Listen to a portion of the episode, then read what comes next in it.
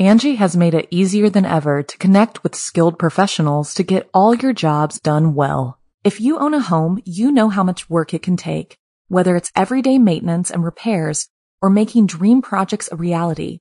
It can be hard just to know where to start, but now all you need to do is Angi that and find a skilled local pro who will deliver the quality and expertise you need. Angi has over 20 years of home service experience and they've combined it with new tools to simplify the whole process. Bring them your project online or with the Angi app, answer a few questions and Angi can handle the rest from start to finish or help you compare quotes from multiple pros and connect instantly, which means you can take care of just about any home project in just a few taps. Because when it comes to getting the most out of your home, you can do this when you Angi that. Download the free Angi mobile app today or visit Angi.com. That's A-N-G-I dot com. The following program is a production of Chilling Entertainment and the creative team at Chilling Tales for Dark Nights and a proud member of the Simply Scary Podcasts Network. Visit simplyscarypodcast.com to learn more about this and our other weekly storytelling programs and become a patron today to show your support and get instant access to our extensive archive of downloadable ad-free tales of terror. Thank you for listening and enjoy the show.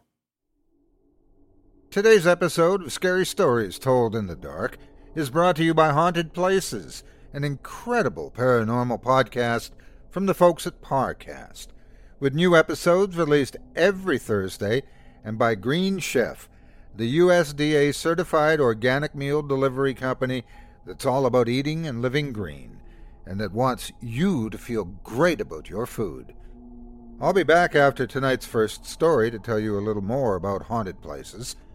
And halfway through tonight's second epic hour long tale, I'll tell you more about Green Chef, including a special offer they have for my listeners this week, sure to make eating well easy and affordable, with plans to fit every kind of lifestyle. Until then, go ahead. Make sure your doors are locked. And check to make sure your closet doors are shut like they ought to be. That way you'll have some warning when they creak open later, when you're sound asleep. uh, just kidding. Or am I? Stay tuned. The show's about to begin.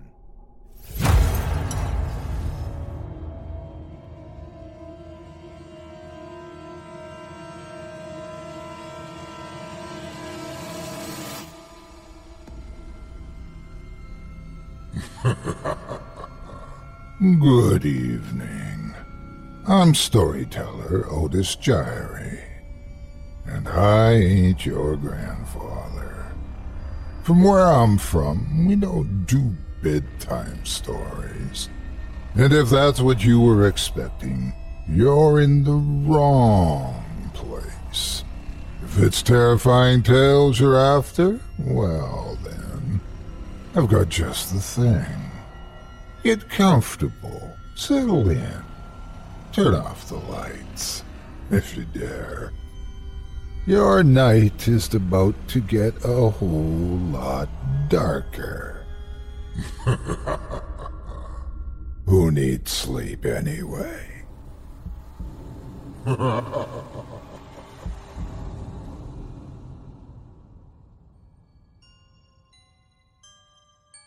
Good evening. You're listening to Scary Stories Told in the Dark. Welcome to Season 4, Episode 1. I'm your host, Otis Jiry. In tonight's episode, I'll be performing three stories for you about evil imaginations, disappearances in the dark, and flame born phantoms. You're listening to the standard edition of tonight's program. If you'd like to show your support and enjoy an extended version of this, and other episodes with twice the terror, visit simplyscarypodcast.com and click Patrons in the upper menu to sign up today. Thank you for your support. Now it's time to get started, so lock your doors, turn your lights down low, and settle in. The show's about to begin.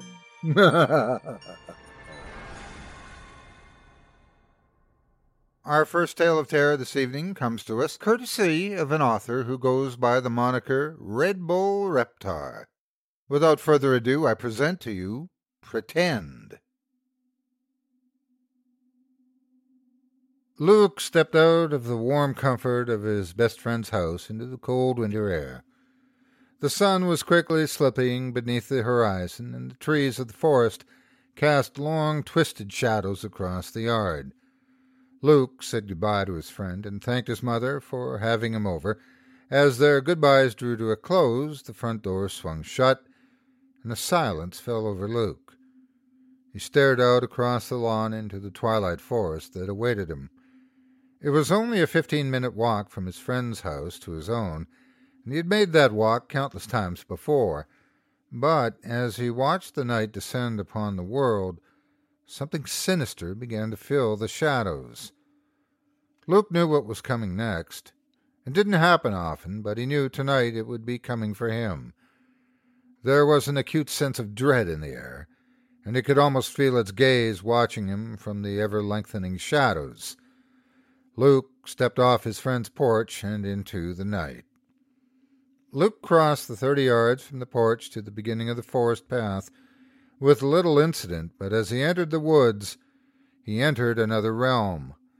No longer did he live in the world of modern conveniences where a warm, bright home was only a short walk away. In its stead was a primeval existence where danger lurked in every shadow, and his only salvation was a night's march away.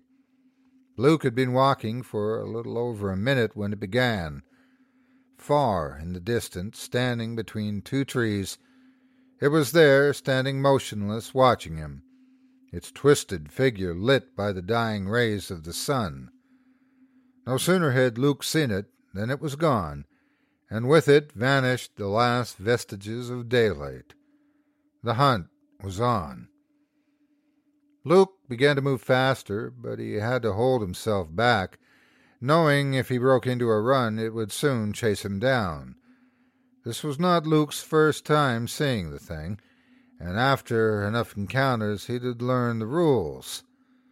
He was not to run or scream, or it would be angry. If it was angry, Luke received a deep gash on his arm or leg. Luke had been fortunate to never anger it further. Luke knew if he kept calm and walked home, the thing would not punish him. It would be terrifying, but he'd arrive home alive. The first time he saw it, He'd run home with his heart ready to rip itself out of his chest. He received a nasty cut down his leg for his troubles, and he arrived home dirty, bloody, and trembling. He'd stumbled into the house and sunk to the floor, shaking and crying. When he told his mother what had happened, she dismissed the whole thing as a product of his overactive imagination. She promised to get rid of the thorn bush that had scratched him and told him to calm down. Since then, he'd stopped telling his mom when he saw it, and when the thing cut him, he hid it from her. Not only did his mother blame his imagination, but so did everyone else he tried to tell.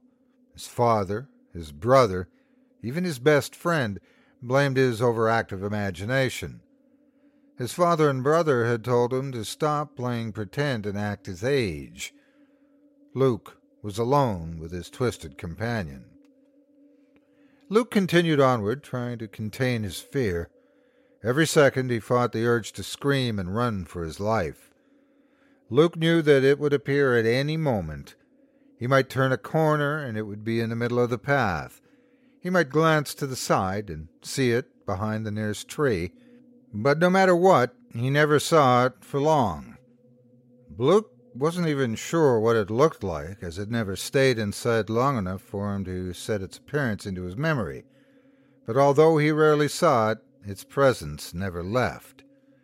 Whether it was noxious smells of filth and blood, ragged panting, or drooling, Luke knew the thing was always close by.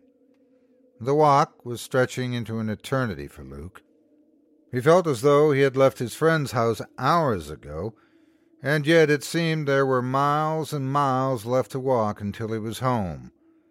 Luke began to pick up the pace a little, and as his step quickened, he heard a shuffling gait behind him begin to rustle the leaves. This was incredibly odd, as he had never heard its footsteps before. They were close. Not so close that Luke was considering bolting. Oddly, these heavy footfalls made Luke feel better. He knew he couldn't possibly be imagining them. He could hear leaves rustle and crunch underneath the pursuer's feet. He could hear it physically impacting the world. Surely that, that couldn't be his imagination. Time dragged on, and Luke could hear the footsteps growing closer and closer. His already strained heart began to beat even faster. After a while, Luke could hear the footsteps directly behind him. The thing was just waiting for Luke to turn around and look at it, but he would not succumb. He knew as soon as he stopped or looked behind him, the thing would devour him. Just as Luke was ready to give in and run for it, the footsteps stopped. Luke was so surprised he faltered, and as he slowed, he felt the thing's breath brush along his neck. As the acrid fumes swept around him, he almost fainted, but by some miracle he was able to keep his feet. Luke gathered his senses and kept on walking. Behind him, the thing let out a murderous shriek, as though it were angered Luke had not succumbed to its taunts. Luke was more frightened than ever, but he refused to give in to the thing. Luke shoved his hands into his pockets, stared at his shoes, and picked up the pace. Luke kept on his way for several minutes, and for several minutes all was quiet. Luke began to hope that tonight's nightmare was over. As he raised his head to check his surroundings, his eyes fell upon the feet of his pursuer. He was standing there in the middle of the path, waiting for him. Luke refused to look. He stared at its vile feet, refusing to meet its demonic gaze. Its feet were sick and disfigured with yellow, cracked talons protruding from them.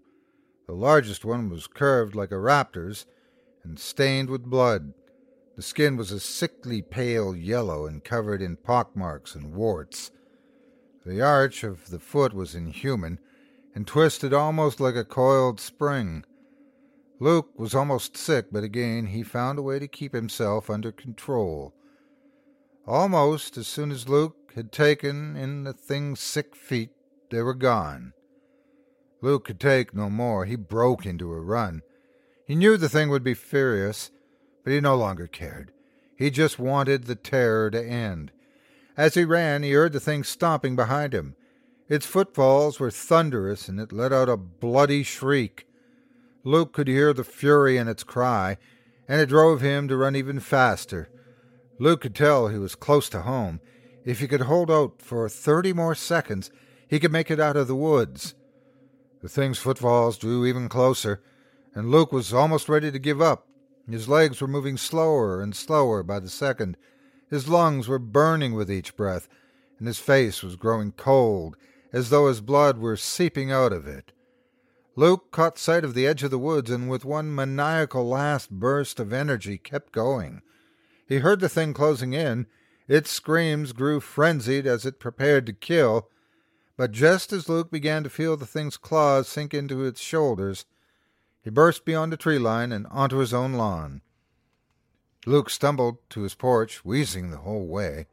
He dragged himself onto the steps and collapsed, trembling as adrenaline coursed through his exhausted body.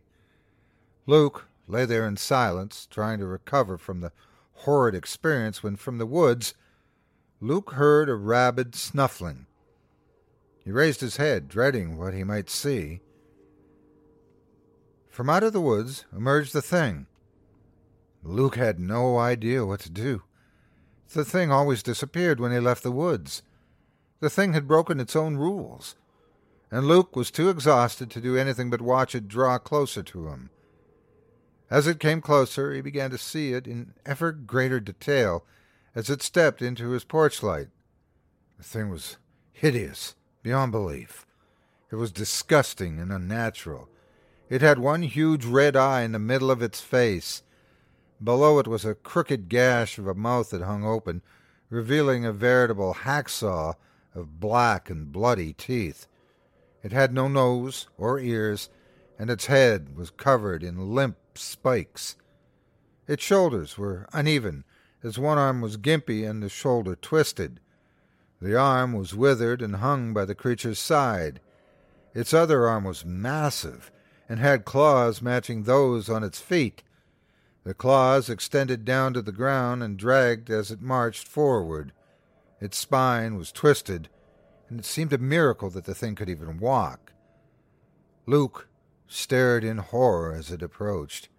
He knew he was facing his death.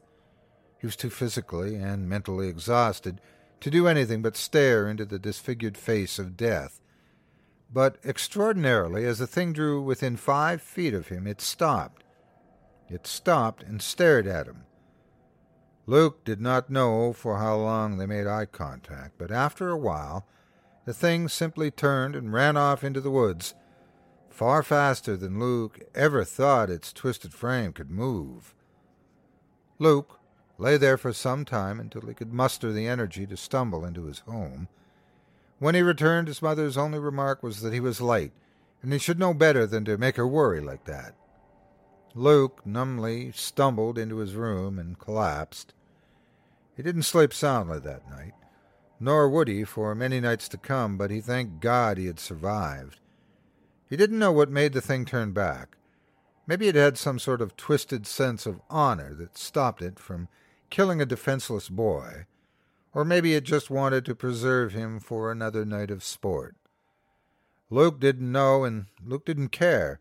He was just thankful to be alive. That same night, another young boy returned home late. He scrambled through the dirt with his cracked and yellowed claws into the entrance of his home. As he lumbered into the dank cavern that it was his home, the boy's mother demanded to know where he'd been. The boy was out of breath and sweating from his earlier exertions. He could barely get out a response to his mother. He told her that he had seen the thing again, his mother told him to stop playing pretend and go to bed. He protested that he had gotten close to it this time, looked at it, and even touched it. He told her how hideous it was, with its smooth pink skin and its squashed face, with its two beady eyes, but it didn't seem dangerous. He didn't know why. It always ignored him when he tried to be friendly, and tonight it had run away again. He felt bad because it often cut itself on all the thorns along the path when it run. His mother told him to shut down his overactive imagination and stop telling her such ridiculous stories. He grumbled as he shuffled into his room and lay down in his bed of worms to go to sleep. He would get the thing to talk to him one day. He just had to keep on trying. The thing often walked through the yard at night. He would just say hi to it again in a week.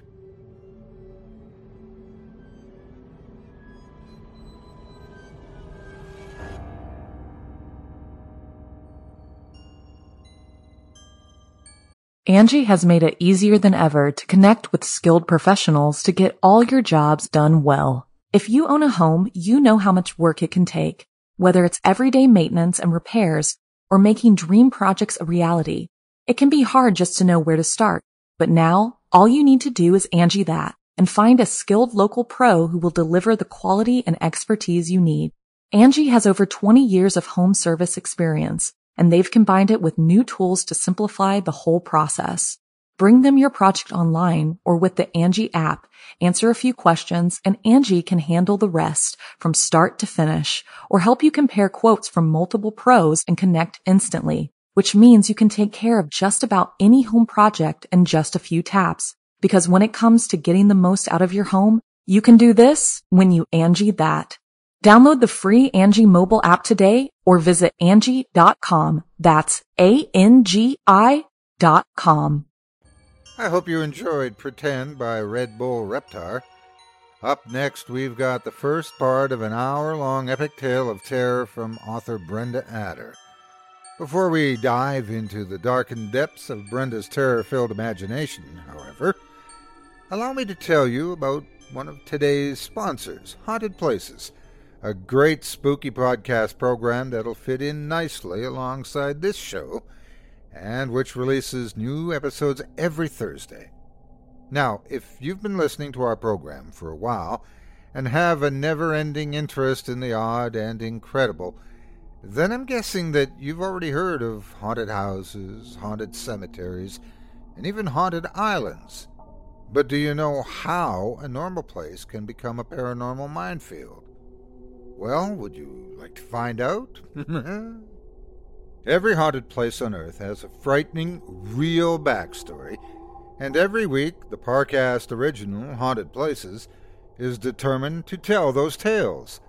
Each and every episode, the program's host, Greg Polcyn, you may know him from Parcast's other amazing shows, such as Serial Killers and Cult, takes you on an audio tour of a new haunted place and its haunted history.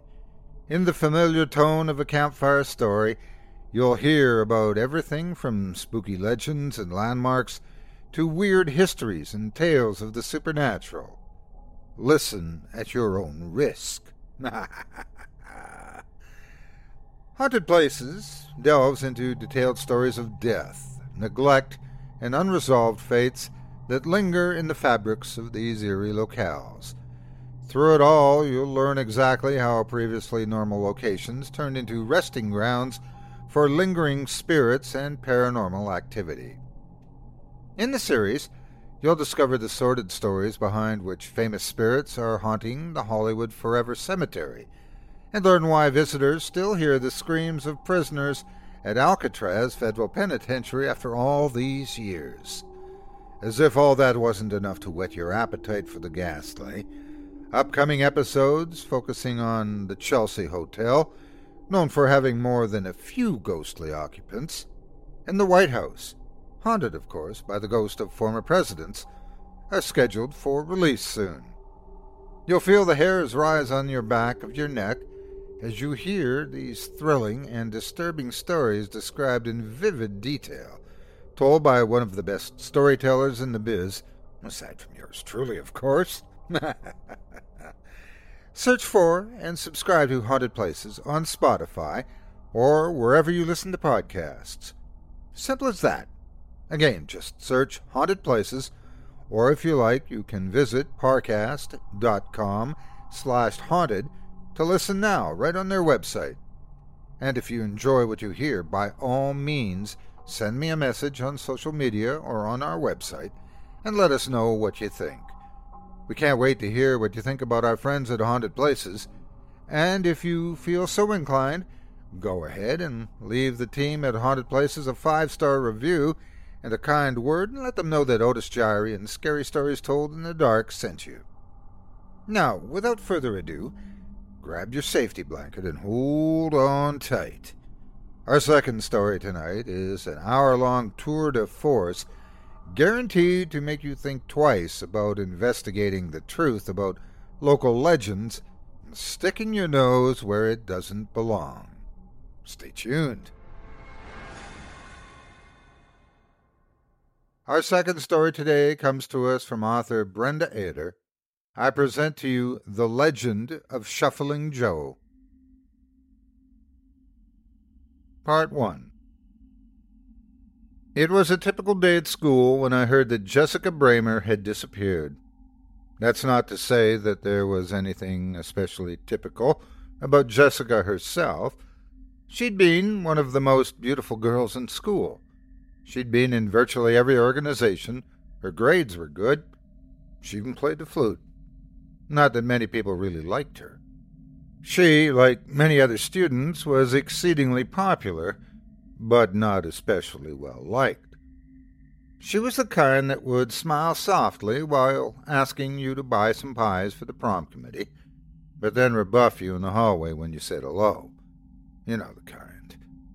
It was still shocking, though, when she went missing. Everyone felt bad, especially for her boyfriend, Jake, They'd been dating for several months, and it was, after all, really sad that a girl from Addison High should go missing like that. It was whispered about, speculated about, talked to death. Then school let out for the summer. Nothing was really said about Jessica when school started again. Of course, come autumn, someone started a rumor that Jessica's ghost had been seen out by Jefferson Creek on the old South Road, no one was terribly surprised by this, mind you. It was a creepy stretch of highway that runs by the abandoned Carver place. If a person's ghost was going to be seen anywhere, that would be the place. The rumor created an interesting little buzz in the school just in time for Halloween. Most people poked fun at the rumor because they didn't want to seem uptight or overly serious. I mean, the whole thing was over six months old. It was basically old news. There'd been no leads, there'd been no body.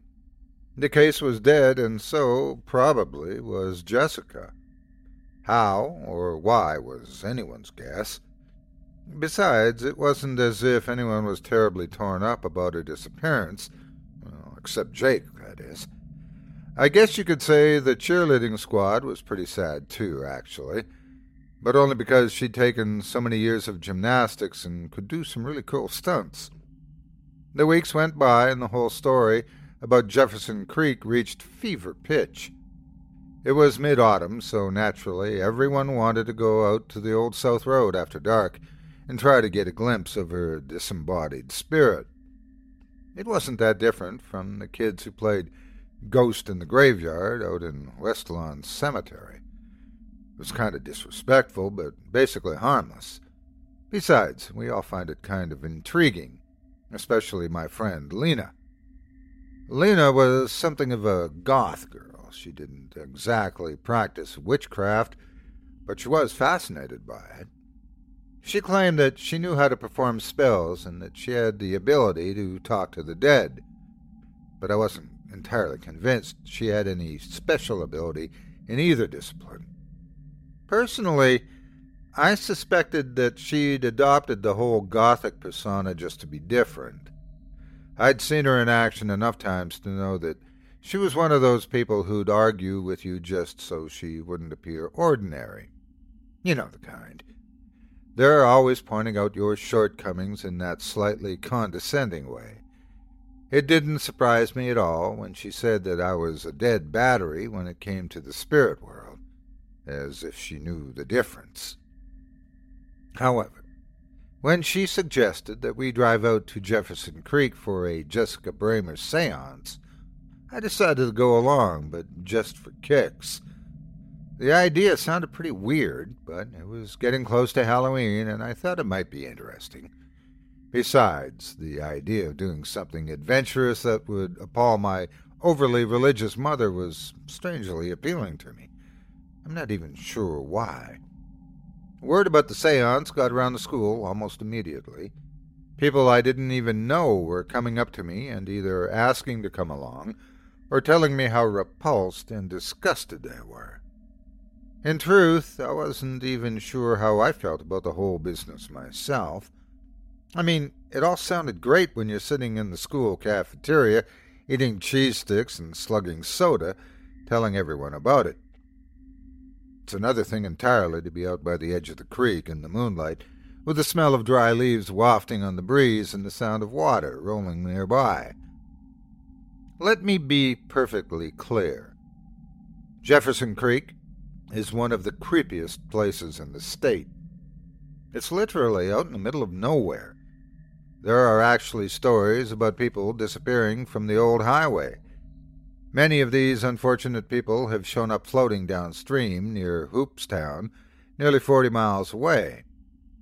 My mom insists I use an alternate route home when I have to come that way she always tells me the story of Becky Gilman, a 19 year old girl from Milton County who was horribly murdered out on the Old South Road, a few miles from Jefferson Creek. The body was so terribly mangled that dental records were required to identify her.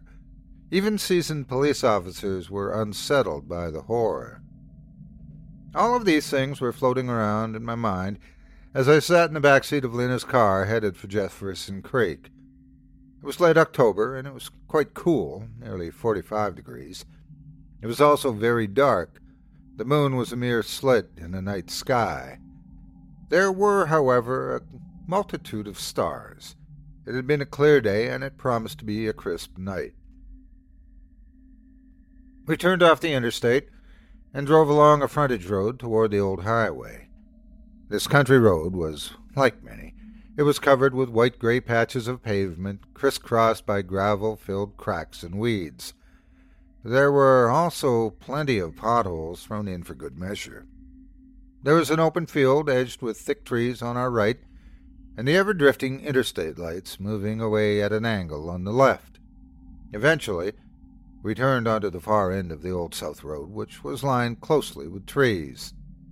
Lena's headlights pierced the darkness that seemed to be closing in on both sides. I found myself jumping a bit whenever we hit a pothole. It was just so incredibly dark out there in the trees, and we're getting so far away from the glow of civilization. The houses became further and further apart, and street lights disappeared almost completely for miles at a time. The thickness of trees on both sides of the road prevented a person from seeing too far ahead, and the light from a barn or doorstep, set far up a gravel lane, actually glimmered with a halo of cool menace. It seemed like we drove for nearly an hour. How did Lena know the way? Was she taking the scenic route? I was about to ask her when she spoke. It's supposed to be right around the corner, she said, leaning over the steering wheel, trying to peer into the thick darkness. We've got to be getting close to the turn. Have you ever been out here before? I asked, afraid to know the answer. No, but my sister was once. She's the one who gave me the directions. It's really not that hard to get to. She paused and then added, She said people used to come out here all the time. We hit another pothole, and I could hear the rattle of the candles and the flashlights we'd brought along for the adventure rolling around in the trunk. Why? I asked. I couldn't imagine anyone going out of their way there just for kicks. Well, lots of reasons, she replied vaguely. But most people came to see if the legend was true. Legend? What legend? I queried, intrigued. I hope you don't mean that old Becky Gilman story. Sandy, my other friend from civics class, added, unimpressed. She'd come along because, like Lena, she was really into fortune telling, ghosts, and the supernatural. The whole idea of a seance fascinated her. No, the original story, Lena answered. The one that explains why the place is haunted. It's kind of cool. I didn't know the creek was haunted, I commented. Me neither, said Sandy. Since when does Jefferson Creek have a ghost? Since forever? Lena answered, somewhat sarcastically. She had a way of making every one of your questions sound completely ridiculous. Okay, so what's the story? I asked. Probably just some headless guy that wanders around the place. Sandy teased. No, he's not headless, Lena replied somewhat jokingly. He's just some guy who used to live around here a long time ago. It's a really old story, I guess. My sister said she heard it from her friend's old neighbor lady. The old woman was like a hundred years old or something. Only the older people in the area really know the story anymore. Even my mom doesn't know very much about it, and she's lived here all her life. So, what's the story? Sandy pressed, impatient to hear about the ghost. Well, supposedly, there was a strange guy who used to live out in the woods by himself. Everybody called him Shuffling Joe because he walked with a limp. His foot had some problem, so he always leaned to one side when he walked. Anyway, one night a couple was driving home from some place. It was dark, and the husband couldn't see very well. Some people say he was drunk, but I don't know either way. All I know is something came out of the woods as he was about to drive over the bridge, and he hit it in the dark. At first, the guy wasn't sure what he'd hit, so he pulled over, jumped out of the car, and began searching around. Eventually, he stumbled on the body of a man. And some say it was Joe. Of course, the guy freaked. He didn't want to go to jail, so he pushed the body down the embankment into the creek where it floated downstream. Then he jumped back in the car and told his wife they hit a deer. Soon after, he drove away into the night. After that, he was never the same. He was always tense, looking over his shoulder. He wouldn't look into mirrors, and he never drove again. In less than a month, he was dead. Supposedly, he went totally insane and jumped off a bridge. Now, legend has it that anyone who approaches the Jefferson Creek Bridge by night will have some sort of car trouble. The lights will suddenly go off, or the engine will just die. Sometimes both. Lena's voice grew softer. Then, while you're working on your car, or just sitting there, you'll hear the sound of someone walking toward the car. It's always someone with a limp. You think it's help, but it isn't. It's Shuffling Joe come to take his revenge on the people who had left him to die. So, what does he do? I asked, somewhat freaked out but still curious. He comes for blood. Lena purred, enjoying our discomfort. People say he slits your throat from ear to ear. Oh, my God, I whispered. That's disgusting. But I haven't told you the best part. She paused for effect, and when she spoke again, her voice was softer and more sinister than usual. It's said that he always breaks his victims' legs before he kills them, so that everyone who passes through here will know what it's like to be a cripple.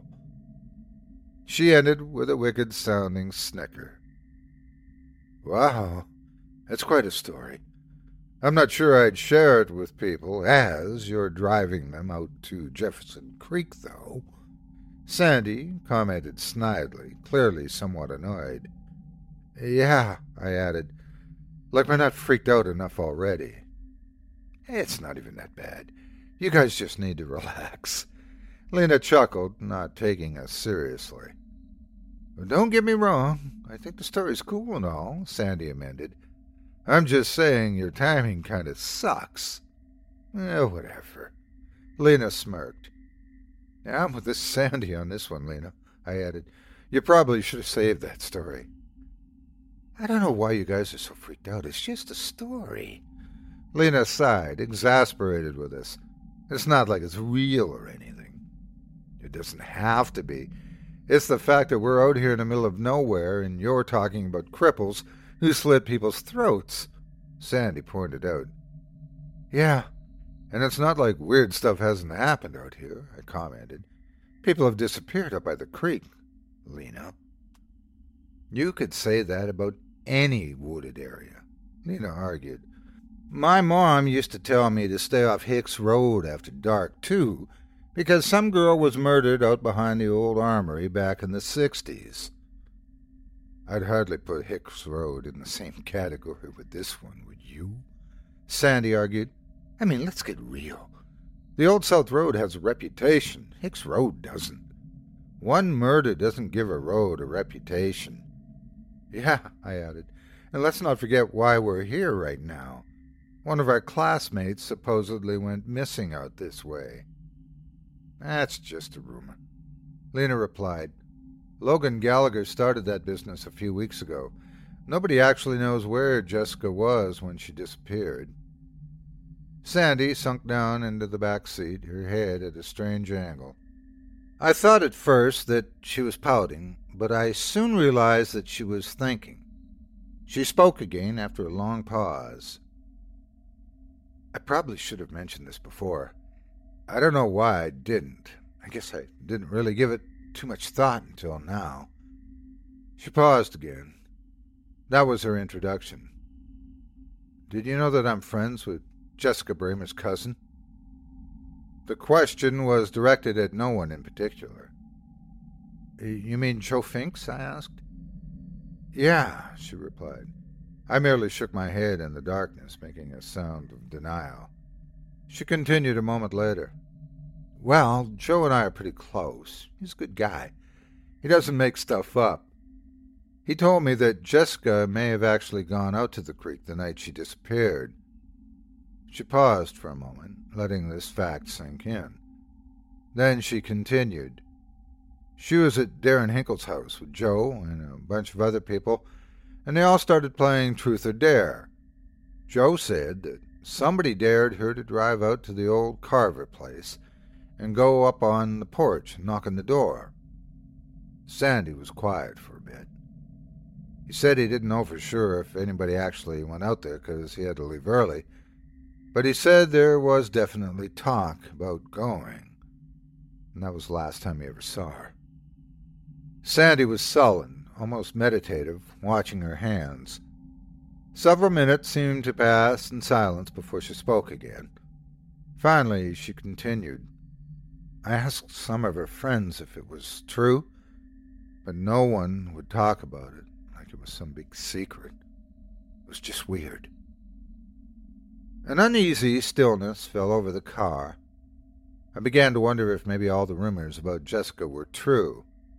Although I didn't like her, she was a student in my school, and her disappearance was very close to me. I shivered a little, involuntarily.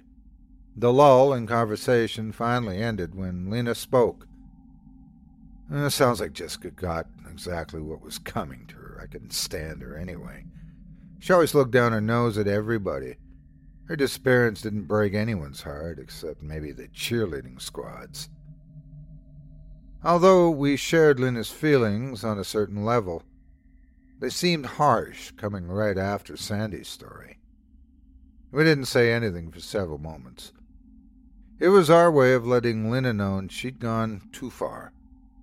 When Sandy spoke again, her tone was serious, matter of fact. It doesn't matter, Lena. I don't plan on getting out of this car tonight. I'm just telling you. Whatever, was Lena's icy reply. Then there was a long pause before her eyes turned to me in the rearview mirror. What about you? Are you getting out? There was impatience in her voice. It was clear that she was testing me. I don't know, was my answer. I'll have to see the place. If it's totally weird, hmm. I trailed off. Well, if neither of you is getting out, then there's really no point in any of this, is there? She sighed, exasperated. You know, Lena, this was your idea, Sandy shot back. And you never mentioned any of that legend crap before we agreed to come out here with you. Well, you never mentioned that stuff about Jessica playing truth or dare before I agreed to come out here with you, she challenged. I'm still going to go through with it. Well, I'm not you. Sandy answered evenly. You know, I thought you'd be into this kind of thing, seeing as we're all witchy and whatnot, argued Lena. I mean, you act like you're all into this fortune telling and Ouija board stuff. I figured you'd dig it. Lena smirked in the rearview mirror. Oh, I do dig it, Sandy replied. I just don't especially want to drive out into the middle of nowhere and wait for some psycho to slash my throat open. Sorry if that's not my thing. Like that would even happen. Lena sighed briefly before adding savagely, You know what I think? I think you don't want to do this seance thing anymore because you're not really the expert you pretend to be. I think you're really just a fake, and you're terrified somebody might find out. Did you seriously just call me a fake? Sandy spat. Well, you're nothing but a hypocrite. At least I'm not all skittish about some stupid legend. You guys are a bunch of babies. We're not babies. We just happen to have a little more common sense than you do, apparently. Sandy returned. I mean, in case you hadn't noticed, we're not exactly sitting in somebody's kitchen looking at some tarot cards, Lena. We're out in the woods on a dark road where a girl we both know probably went missing. If you're not a little bothered by this, I'd say it's you who's got the problem, Sandy finished defensively. Whatever, sighed Lena, rolling her eyes sarcastically. I'm going to find some place to turn around, since I'm the only one who actually wants to do this. Or don't let us stop you. We'll wait in the car for you if you'd like, Sandy smiled, almost daring Lena to get out of the car alone. What? And have a seance by myself? Oh, that's brilliant, Sandy. Lena answered back. Yeah, why not? pursued Sandy. It's not like you couldn't do it alone. And you know that because you're such an expert, right? Lena said snidely. Oh, but I'm not an expert, remember? Sandy returned. Knock it off, you two, I sighed. I hated all of the bickering. I just wanted to go home. The slit of moon was lost from view as the canopy of dead leaves grew thicker overhead. The sound of twigs snapping beneath the trees grew increasingly common as we drove along the old country road. The headlights did little to cut the darkness. We were nearing water because a filmy fog began to cling to the ghostly trunks of trees outside to our left. Misty billows skirted out ahead of the gleam of the headlights, floated before us in the night. Finally, we came up a small laneway where we could turn around. We pulled in, leaves brushing the sides of the car. We pulled in just far enough to be off the road. You guys sure you want to go back? She asked, barely hopeful. There was still a part of me that was curious, but it was kind of a curiosity that wanted daylight and sunshine rather than fog and darkness. I'm sure, I answered softly, hoping my answer wouldn't upset Lena further. Sandy had no such qualms. I want to get the heck out of here. This whole place gives me the creeps. She replied, Okay. Lena sighed sharply, putting the car in reverse.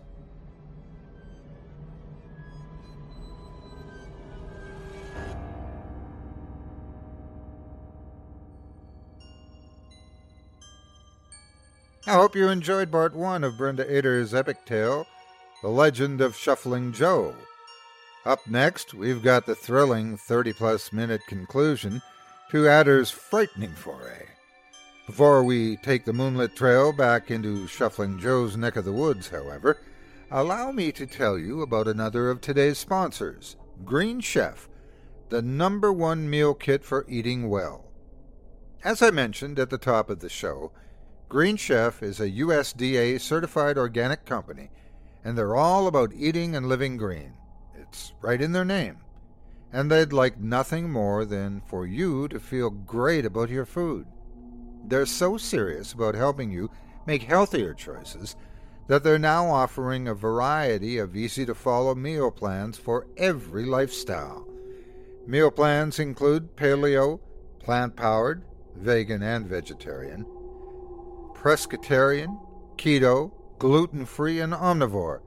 Whatever your preferences, Green Chef's got you covered and you can rest easy knowing that every meal they provide contains a variety of organic ingredients. So, you might be asking, how exactly does Green Chef work? And what makes them different from other meal delivery services like HelloFresh, which I've also mentioned on this show and personally tried? Well, first, I'm proud to say that Green Chef is now owned by HelloFresh to offer a wider array of meal plans to choose from. There's something for everyone. I love switching between the brands for when my tastes change, or when I want to eat a little differently one month. And thanks to the kind folks at HelloFresh and Green Chef, those of you in my listening audience can enjoy both brands at the discounted price. Now, how does Green Chef work? Well, they let you choose from the wide array of the easy to follow lifestyles with select organic ingredients that I mentioned earlier. Not only that, but everything included in their eco friendly packages is handpicked and delivered right to your door. Once you open up your box, you'll find recipes that are quick and easy to prepare, with step by step instructions, chef tips, and photos to help guide you along. And all the ingredients come pre measured, perfectly portioned, and mostly prepared. That includes the sauces, dressing, and the spices so you can get more flavor in less time. Green Chef really does make the process of cooking so fun and easy, you'll feel like a sous chef in no time. With Green Chef, it's easy to eat well and discover new recipes every week that you'll love to cook. And if you decide to change your preference from week to week, no problem. You can switch up your meal plan whenever you're ready to try a new way to eat. For my first delivery, I ordered four servings of each meal and selected the paleo plan. I received ingredients for some really awesome meals I would never have dreamed of shopping for myself. My first box included cumin shrimp tostadas with almond flour tostadas, mixed greens, and guacamole, and that was just one of the meals. The next meal was steak tapenade with an olive tapenade, broccoli slaw, and savory squash. Is your mouth watering yet? I know mine was, and that was before I even got past the recipe cards. My favorite meal out of the batch by far, however, was the chicken and arugula pesto, with roasted carrots and snap peas and a turnip risotto. I'd never have even attempted to make risotto out of turnips, and I haven't used arugula in a recipe in years. But Green Chef makes it easy to put everything together in a way that turned out so tasty. I couldn't believe what I've been missing. I was really impressed with the first delivery but I'm the type of guy who likes to experiment and try new things, and so I switched the following week to just two servings and selected the omnivore plan. The following week, I got everything I needed to make rosemary sirloin steak with sweet potato lyonnaise and a bacon and baby spinach salad. I didn't think Green Chef could top the first week, but by this point, I was thinking I'd never have to eat out again. And if you think going down to two servings left me short on flavor or options, you're wrong. Aside from the delicious steak dinner, I received ingredients to make a Greek chicken bowl with cumin rice, spinach, hummus dressing, olives, and feta. I was in Mediterranean heaven, and I had never even considered making anything with most of these ingredients before. These meals were so, so good. I really, really enjoyed making both and eating these meals. It felt like such an exciting adventure to get outside of my usual kitchen rut and try new things. I learned several new cooking techniques, and I found that making delicious side dishes to go with my meals is not nearly as complicated as I'd imagined. And I discovered new foods I never tried before and found them to be quite tasty. With Green Chef's wide variety of high quality, clear ingredients you can trust, seasonally sourced for peak freshness, you too can feel great about what you're eating and how it got to your table. Their expert chefs design flavorful recipes for your lifestyle that go way beyond ordinary substitutions. With their diverse array of meal plans with plenty of options to choose from each week, you can actually enjoy sticking to your goals. Everything's so convenient and easy. Green Chef makes cooking a breeze with dinner options that work around your schedule, not the other way around. If you allow Green Chef to do your meal planning, grocery shopping, and most of the prep for you week after week, you'll wonder soon enough why you ever did it any other way. And this month, as a listener of my program, you can try Green Chef for less for a total of $75 off. That's $25 off each of your first three boxes. Go to greenchef.us slash told75. That's right.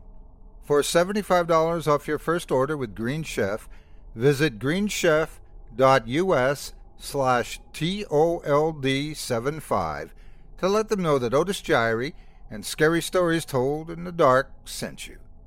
What have you got to lose except for maybe some sleep? I need sleep anyway. now, turn those lights down low and get cozy. We've got another frightening tale coming right up.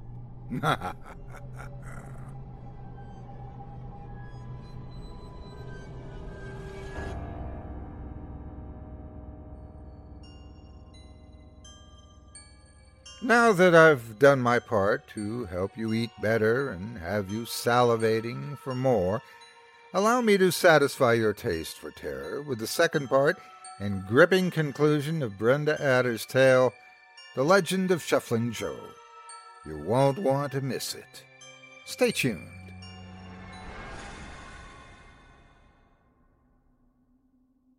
Part 2 I felt somewhat defeated, in spite of the fact that we were heading home. I looked over at Sandy. Her face was turned toward the window opposite me, but I could still make out the square set of her jaw. I sat by Sandy all semester, but she always seemed so easygoing. That night, her quick wit and sharp retorts had surprised me somewhat and pleased me a little as well. I hated to admit it, but I liked Sandy's ability to handle Lena. I'd always been somewhat passive, and as a result, Lena had a tendency to push me around. If Sandy had not come along, I felt sure that we'd be uh, out on our way to the creek, whether I'd voiced any misgivings or not. We started moving backward, out onto the road again. I could hear the branches gently scraping the sides of the car as we moved.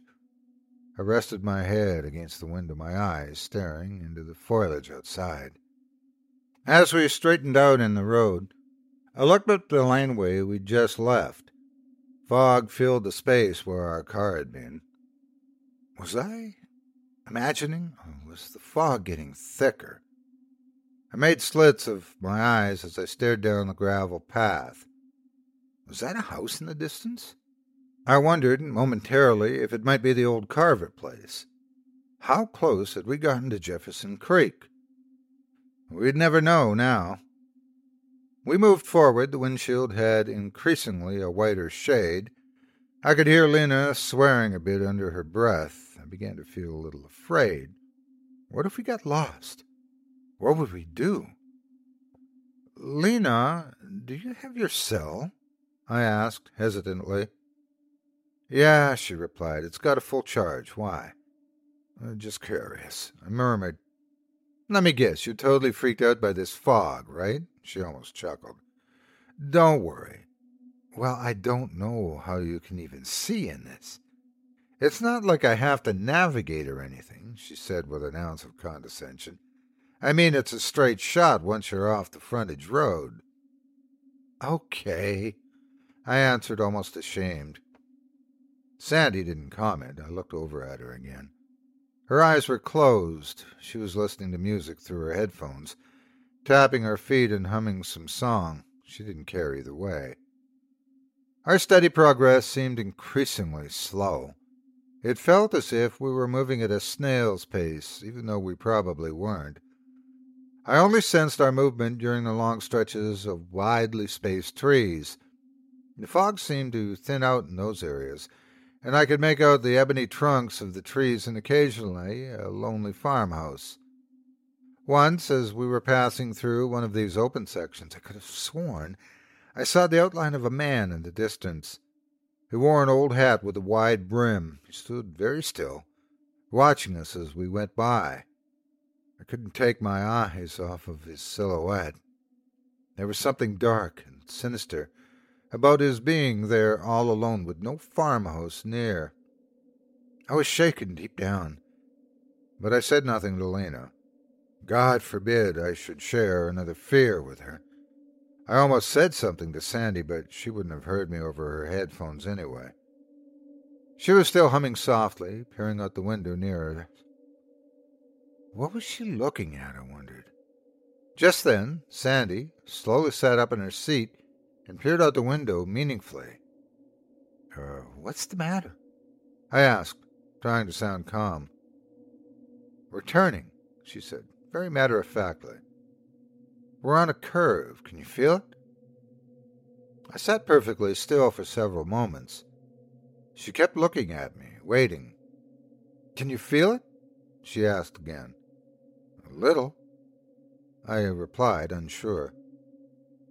I think we're moving in toward the fog, she whispered. Helena, we didn't take a curve coming in, did we? I asked. No. It was all a straight shot from the frontage road. There aren't any curves. So, what's happening? Sandy inquired pointedly. Why are we turning if there aren't any curves? I don't know. The cockiness gone out of Lena's voice. We could have made a wrong turn. It's all one direction. Are there any street signs? Sandy asked. None that would help us. It's not like we'd recognize anything. Lena snapped back. We were definitely turning. There was no mistaking it.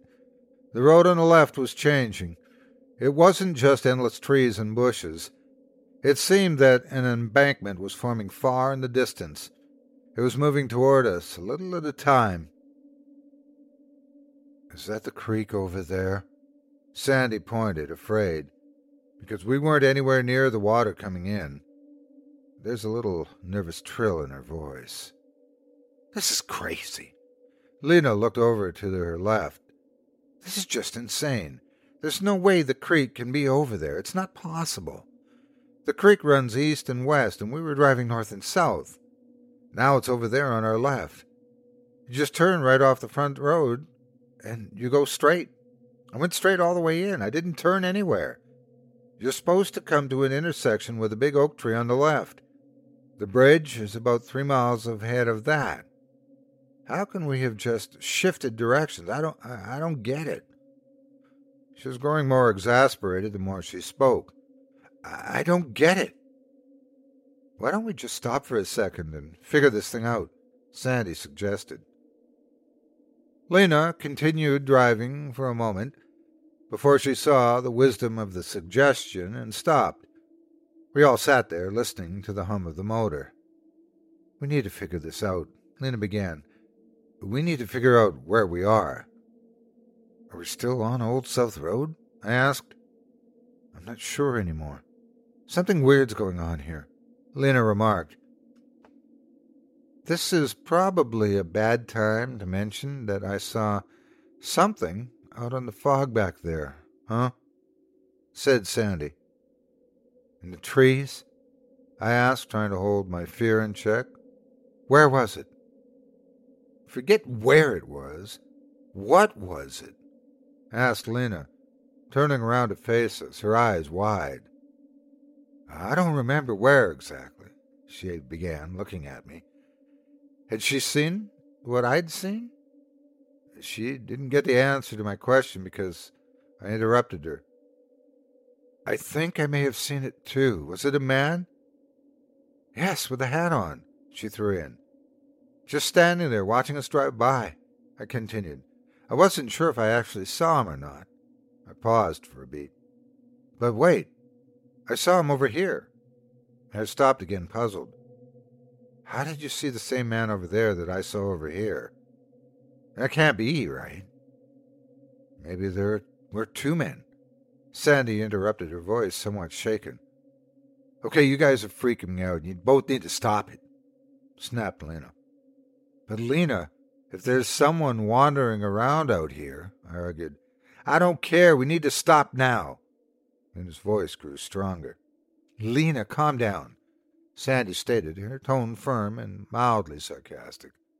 Now who's freaking out? Yes, I'm freaking out, she spat. What do you expect me to do? You just told me there was some stranger wandering around out here watching us drive by. It's probably nothing, I reasoned. Yeah, you're getting yourself all worked up, Sandy interrupted. This isn't helping. You know what would help? She began, her voice thick with sarcasm if you two would just shut up. Lena hollered the last, slamming her hand against the steering wheel for emphasis. It was then that the headlights suddenly and inexplicably went out. Okay, Lena, not funny. So not funny, said Sandy. Do you really think I'd be pulling a prank right now? Lena snapped. I instinctively hit the door lock at my left. Taking my cue, Lena hit the door lock for all of the doors. I could hear our breathing. We were all terrified. I could hear the faint sound of Sandy's headphones still going, but she shut them off just as I became aware of them. It's not me, Lena murmured. I didn't do it. I swear. I don't know how long we sat there in kind of suspended animation. We were frozen with disbelief. The question that kept coming back to me was always the same. What were we going to do? It was Sandy who said the question out loud. What are we going to do? Lena cleared her throat before speaking. First, we're going to call my dad and tell him where we are. Then we're going to shut off the car and wait until he comes for us. Deal? Since she lived closest and no one could think of a better plan, we decided she was right. She reached into her purse and pulled out the phone. She dialed her number. She didn't need to tell me that she had no signal. I was expecting that twist. It was the irony of life. How many times did we mistakenly talk on the phone when no one cared? Now, when it was imperative that we reach someone, there was no one to be reached. There was also the problem of location. Suppose we called her dad, and even reached him. What then? Where were we? Even we didn't know. How could we talk to someone to come and get us if we didn't even know our location? It was a quandary. What now? I asked. I don't know. We wait till dawn? Lena whispered hopefully. It's like ten, Lena, began Sandy a bit sarcastically. We can't just sit here all night. Besides, we'll have to turn off the car. We're going to need gas to get out of here. Yeah, I began. Maybe we should shut off the car. It was more of a statement than a question. Lena was quiet for several moments. I could tell that she was thinking again. Okay, she began, talking her way through the problem. The lights have gone out. Okay, okay. I need light to drive. There's your cell phone, I suggested. Yeah, but it doesn't give off much light. Besides, I don't especially want to run down the battery using it that way. She answered. Hey, wait. Why don't we just use your GPS? I exclaimed excitedly. The thought had just occurred to me. Yeah. Sandy sat forward suddenly, overcome with new hope. Are you insane? she murmured sarcastically. We're talking about my dad, remember? He's like the cheapest guy on earth. My phone's a dinosaur. Besides, GPS doesn't do me any good if I can't see to drive. Lena reasoned. There goes that idea. Sandy sulked, sliding back into her former position. Well, don't we have a flashlight in the trunk? I asked, looking at Sandy. We could use that, couldn't we? I mean, it doesn't solve the GPS problem, but it could give us some light. I assume it has batteries? Lena challenged, also looking at Sandy in the rearview mirror. It was Sandy's flashlight. Yeah, it would be kind of pointless to bring it if it didn't work. She replied. Lena tried not to roll her eyes. Okay, uh, okay. Lena began, psyching herself up. When did you see that person? A long way back up the road, I pointed, like ten minutes ago at least. Yeah, agreed Sandy. I saw him a while ago, too. Okay, Lena began. I'm going to get that flashlight out of the trunk. Sandy almost broke into dissuader, but Lena hissed a bit and kept going. If I can get that, then we can actually see where we're going. The risks are worth the payoff. You see that, right? We all agreed that she was right. She nodded her head with resolution before speaking again.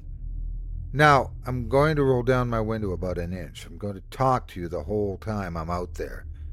If you don't hear me, she swallowed a minute. Something is just. Something's wrong, okay? Do you want one of us to get out with you? Sandy asked. Yeah, I mean, one of us could hold the phone so you can see, or something. I suggested. Which one of you wants to volunteer for that job? Lena asked sarcastically, looking in the rearview mirror. I hoped Sandy would speak up, but she didn't. I couldn't bring myself to volunteer either. The thought of leaving the car terrified me. Yeah, that's what I thought. Lena smirked before adding, It's probably better this way anyway. If there is a problem, you'll need the phone to call for help. It needs to stay in the car. It's the only one we've got. Besides, it's not as though there's oh, that much stuff in the trunk. I should be able to find that bag without a light. We all sat there quietly, listening to the engine rumbling in the darkness. Lena finally broke the silence by pushing a nearby button and opening the driver's side window about an inch. If something happens, I want you to try calling my dad again. It's listed under Dad in my contacts. And if we can't reach him, Sandy asked tentatively, I guess you'll just have to call 911. Her voice was static, emotionless. It was her way. When situations become too intense, Lena divorced herself from them. I watched Lena's features alter as her fear took hold. She swallowed it down like poison. I silently cursed myself for being so cowardly and for having such a conservative mother. You don't need a cell phone. That was my mother's constant refrain. What now, mother? What now? Then again, had I taken my mother's advice and had avoided this adventure, as she suggested, I probably wouldn't have needed a cell phone in the first place. What now, indeed? As for Sandy, her phone had broken during the second week of school. It was anyone's guess as to why she never stopped by the store to get it replaced. Now we all sat in Lena's car with one working phone. Sort of. I'm going to count to three and then I'm going to run out there, said Lena, reaching down under her seat to pull the trunk release. Then she paused for several moments, gathering her nerve. Finally, she broke the dreadful silence. One. I found myself breathing shallowly, my breath catching in my throat. My heart was pounding so hard that my chest actually hurt. Two. I could see her hand reaching for the door handle. She unlocked the door manually with her other hand. Three. She hesitated for just a moment before jumping out of the car and skittering around to the back. She made small talk while she opened the trunk and dug around inside. It was almost pitch black out there, so I knew she would have trouble finding anything. Of course, the fact that Lena took corners like an Indy 500 racer didn't help either. I'm sure everything was slung to one side. I could hear the sound of her moving stuff around frantically, digging for the light. The car even dipped back as her weight shifted. She must have had to put her knee up on the bumper and stretch her arms into the back of the trunk. The talk grew less and less constant as she searched. I knew we should have just stuffed all of that gear into the back seat like Sandy suggested. All of this was running through my head. The sounds suddenly died out and her movements became less frantic and searching. Had she found it? Sandy rolled her window down just a smidge then. You need help, Lena? Sandy called hesitantly. Or did you find it okay? Lena didn't answer. We couldn't hear anything. It was utterly silent. I looked behind me through the rear window and could only see the trunk cover standing open like a yawning chasm. The blue sheen of it blocked out most of the window and the view of the road behind us. Not that we could have seen anything anyway. The darkness was disquieting, and the fog obscured anything we might have seen. I sat frozen, as did Sandy. I could feel her watching me, almost afraid to speak. I turned to her. Her eyes said more than her mouth could have uttered. The fear was plainly written on her features. I, too, was afraid, but I was also racked with guilt. One of us should have gotten out of the car with Lena. I cursed my lack of courage. Just as I thought this, Sandy and I's predicament came back to me with a heart thumping immediacy. If someone, or something, had gotten to Lena, it could get to us as well. Without further consideration, I reached over and locked Lena's door. Fear heightened my senses by degrees. I could feel the hum of the motor. I could hear the low crackling of the radio, so low now that no music could be heard and through it all a single question repeated itself in my mind What had happened to Lena? I was seized with the desire to open the door and see what might be out there. I was seized with the desire to climb over the seat and start driving into the blackness. I was seized with the desire to hunker down in the car, shut off the engine, and wait for the dawn. All of these options seemed both marvelous and terrible. The first idea was obvious pitfalls. Suppose someone was out there waiting. Suppose Lena was already history and there was no point in heroics. Suppose a gruesome sight awaited me just beyond the edge of the trunk. The last thought I could not consider.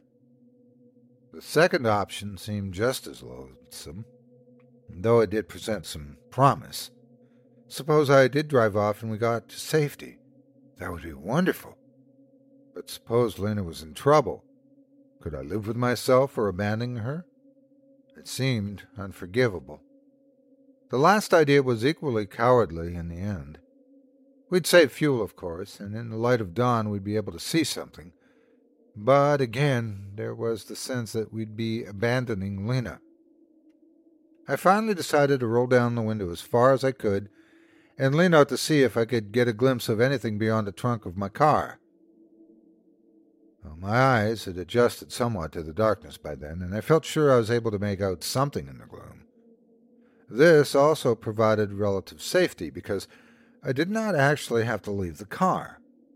I considered grabbing Lena's cell phone and using the screen as a flashlight, but I couldn't risk dropping it or, worse yet, having it taken from me.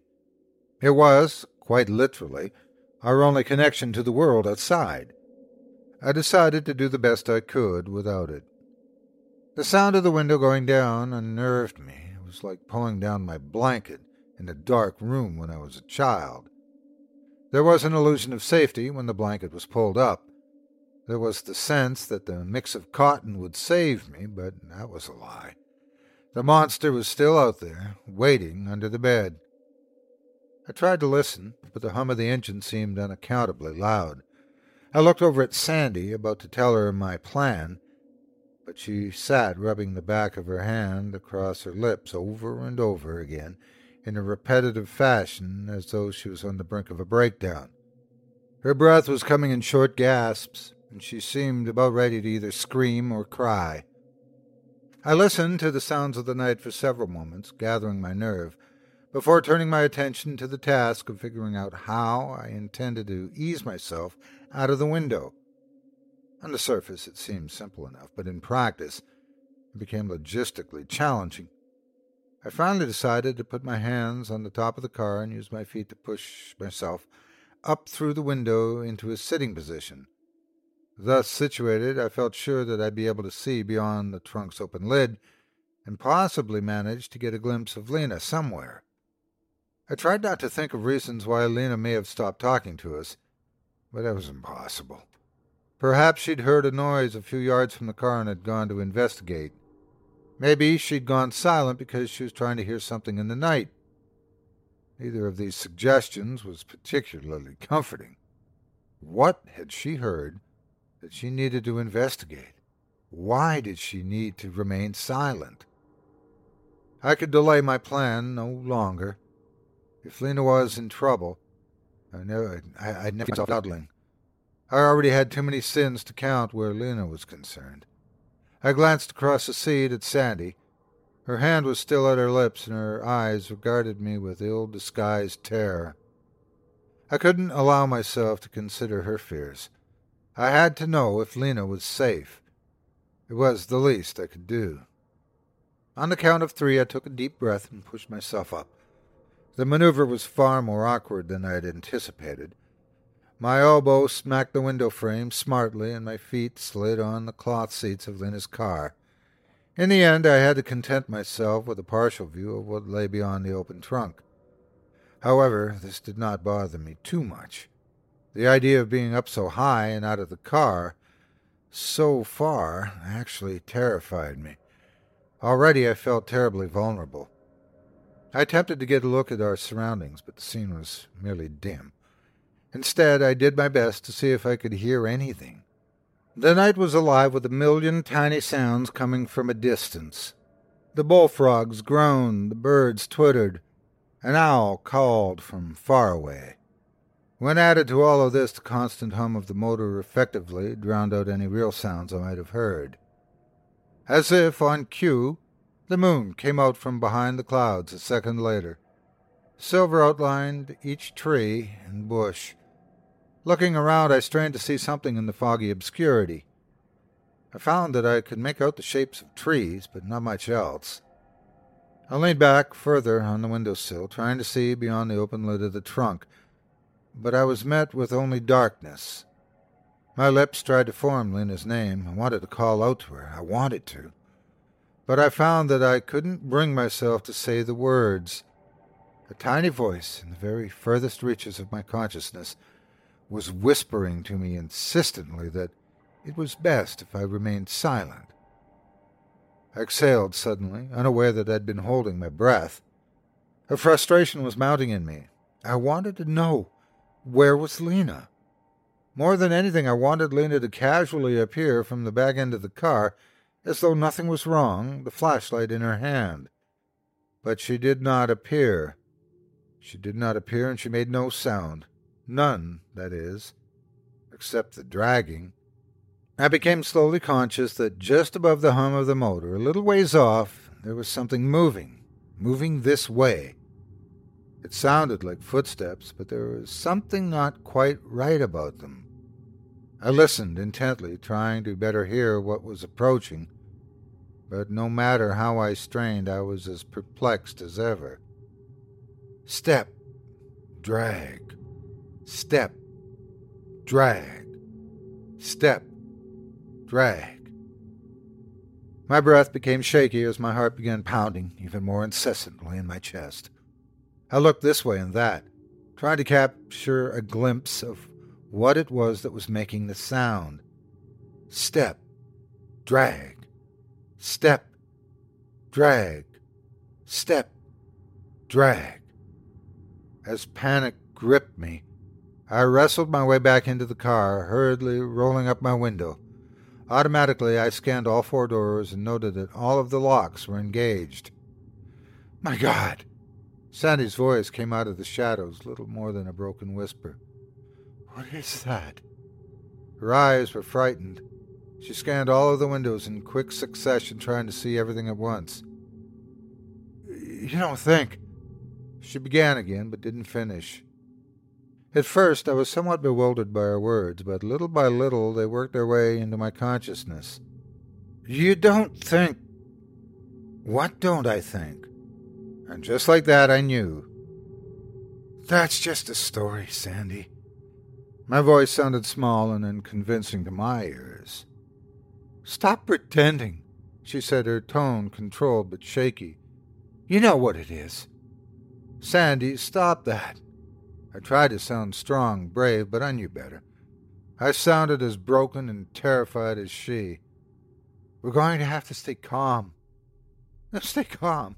You're joking, right? She snapped. Next, you're going to tell me it's nothing, even though you know that's a lie. She finished by laughing hollowly. Yeah, uh, I'm sure it's nothing. Nothing but that creep, the one that goes around slitting people's throats after he breaks their legs. Don't talk like that, I replied, my words shaky.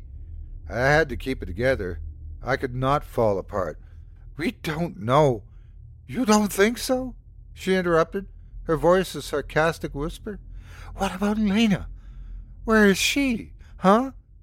We're going to have to do something. We can't sit here.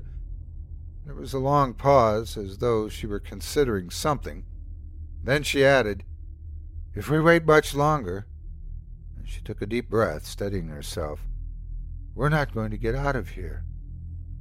Stop talking like that. I snapped automatically my tone far louder than I'd meant it to be, but I couldn't listen to her any more. But deep down, you know I'm right. He came for Lena, now he's going to come for us. Don't! I could feel my own hysteria rising. Shh! She interrupted me, an odd expression marring her features. Do you hear that? I listened. All of a sudden, everything was still. The movement outside had stopped. This should have comforted me, but it was somehow more terrible than the noises I'd heard before. We both looked at each other. Sandy sat quietly, her mouth open slightly as she concentrated. I don't know what's going on, Sandy whispered, But I know we got to get out of here. But what about? I protested. Sandy merely looked at me. Her thoughts were clearly written on her face. We couldn't consider Lena anymore.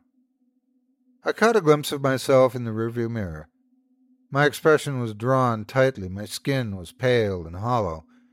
We sat immobile for several moments. Indeed, it was so still that I'd almost forgotten that anything existed outside the car. The scream that shattered the eerie silence was deafening and terrifying, even more so when I realized that the noise had come from my own mouth. The trunk lid had slammed shut with an odious thud. Instinctively, we both turned to look at the back window. We gazed, transfixed, at the ghostly darkness and the eerie fog. I felt tears forming at the edge of my eyes. I was silently grateful for Sandy's presence, if only because she allowed me to face the ugliness of the situation with a companion. We waited what seemed like an eternity for something to happen next. And then it came. Step, drag, step, drag, step, drag. I grabbed Sandy's arms in frenzy, my fingers twisting her skin and the fabric of her shirt together mercilessly.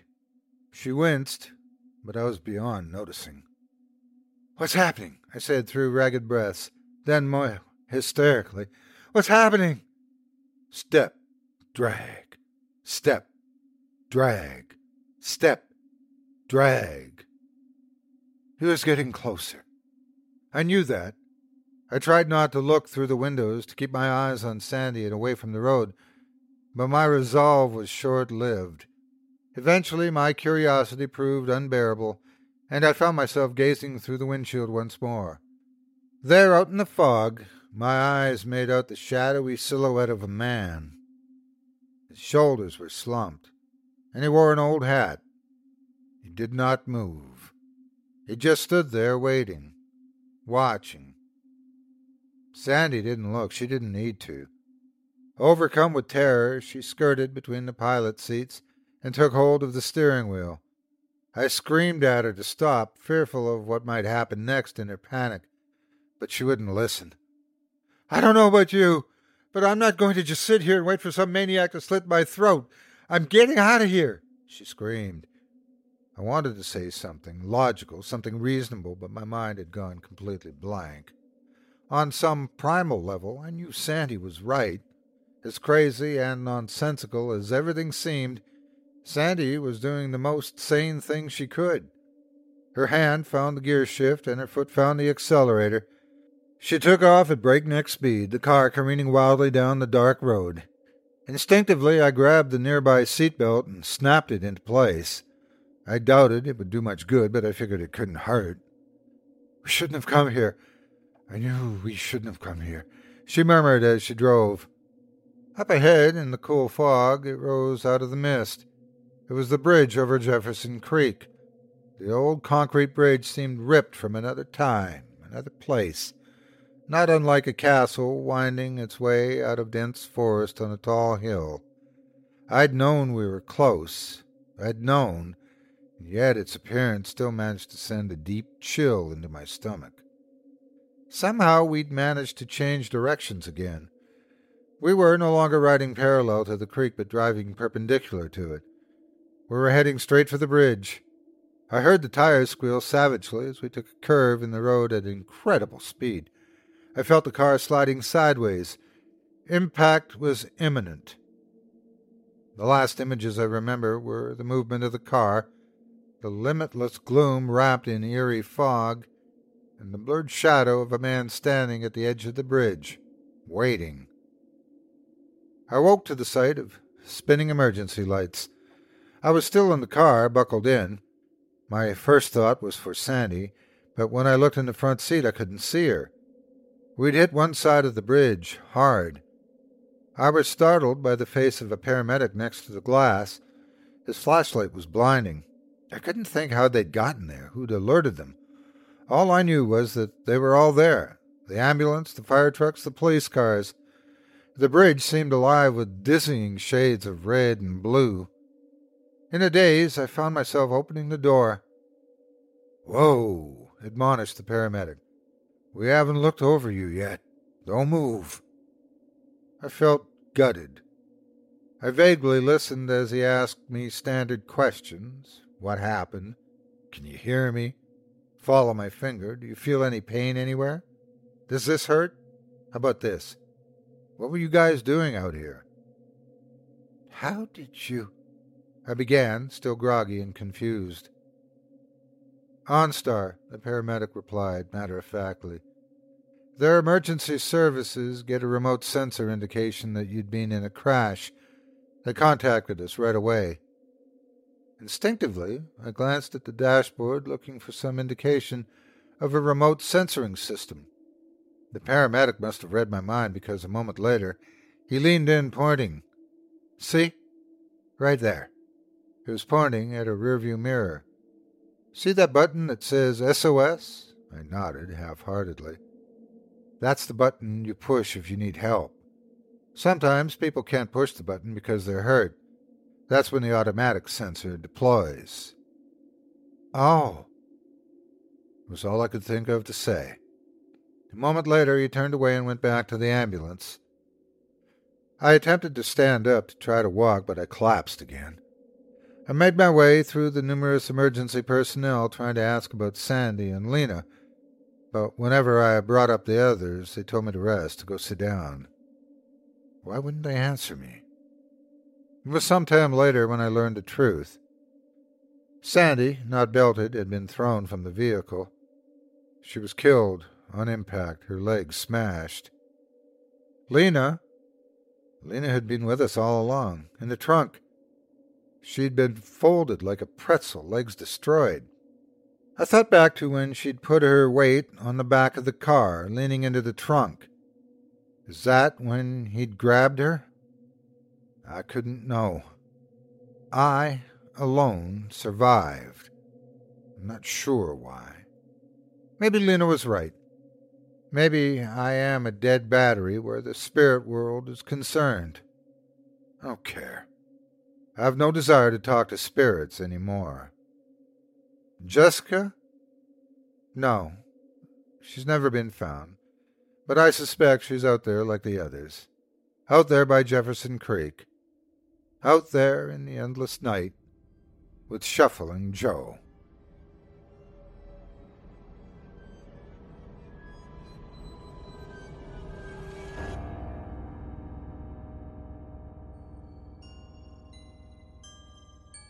Thanks for joining me tonight for Scary Stories Told in the Dark.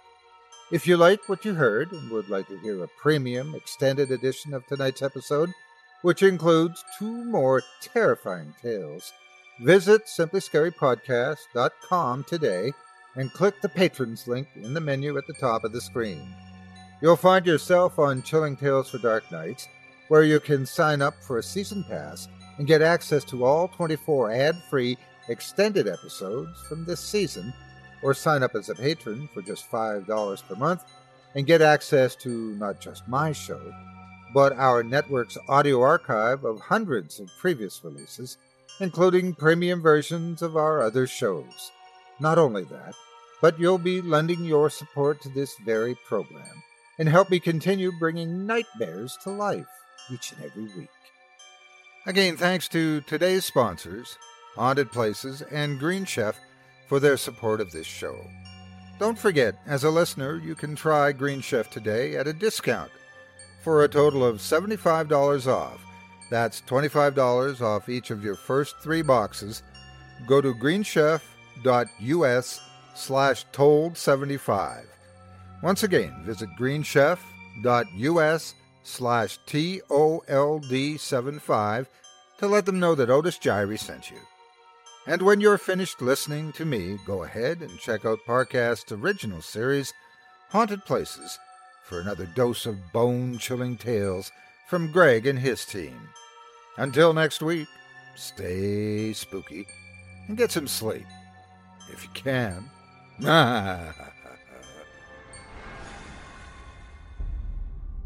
Thanks for listening.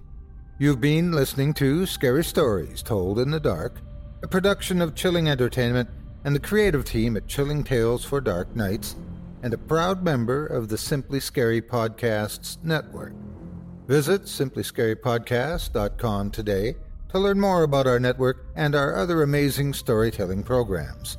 Tonight's program was hosted and its featured stories performed by yours truly, Otis Jiry.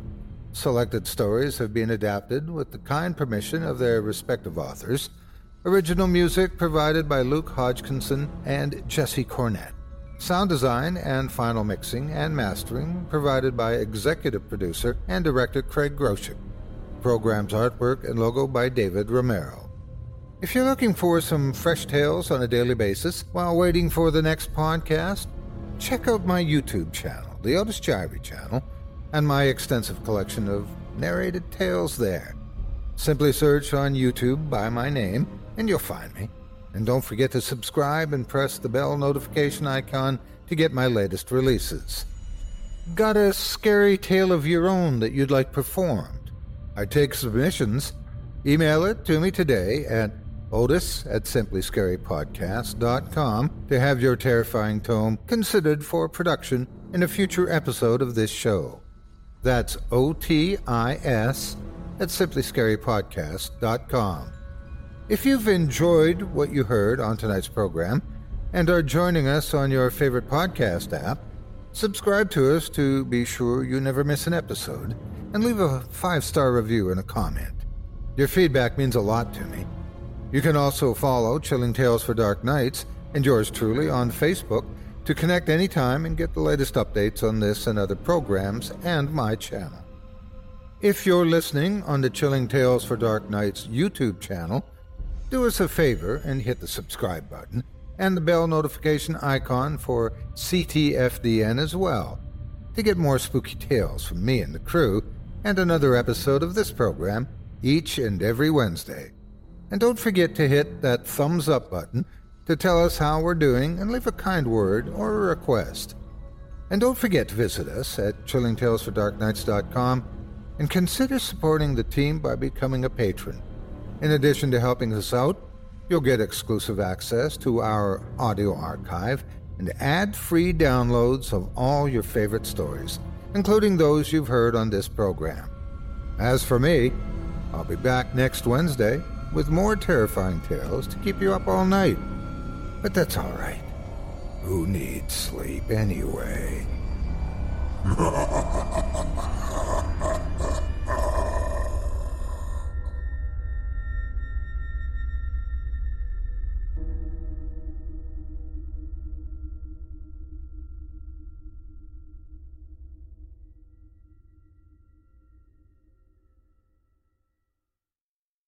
Angi has made it easier than ever to connect with skilled professionals to get all your jobs done well. If you own a home, you know how much work it can take, whether it's everyday maintenance and repairs or making dream projects a reality. It can be hard just to know where to start, but now all you need to do is Angi that and find a skilled local pro who will deliver the quality and expertise you need. Angi has over 20 years of home service experience and they've combined it with new tools to simplify the whole process. Bring them your project online or with the Angi app, answer a few questions and Angi can handle the rest from start to finish or help you compare quotes from multiple pros and connect instantly, which means you can take care of just about any home project in just a few taps. Because when it comes to getting the most out of your home, you can do this when you Angi that. Download the free Angi mobile app today or visit Angi.com. That's A-N-G-I dot com.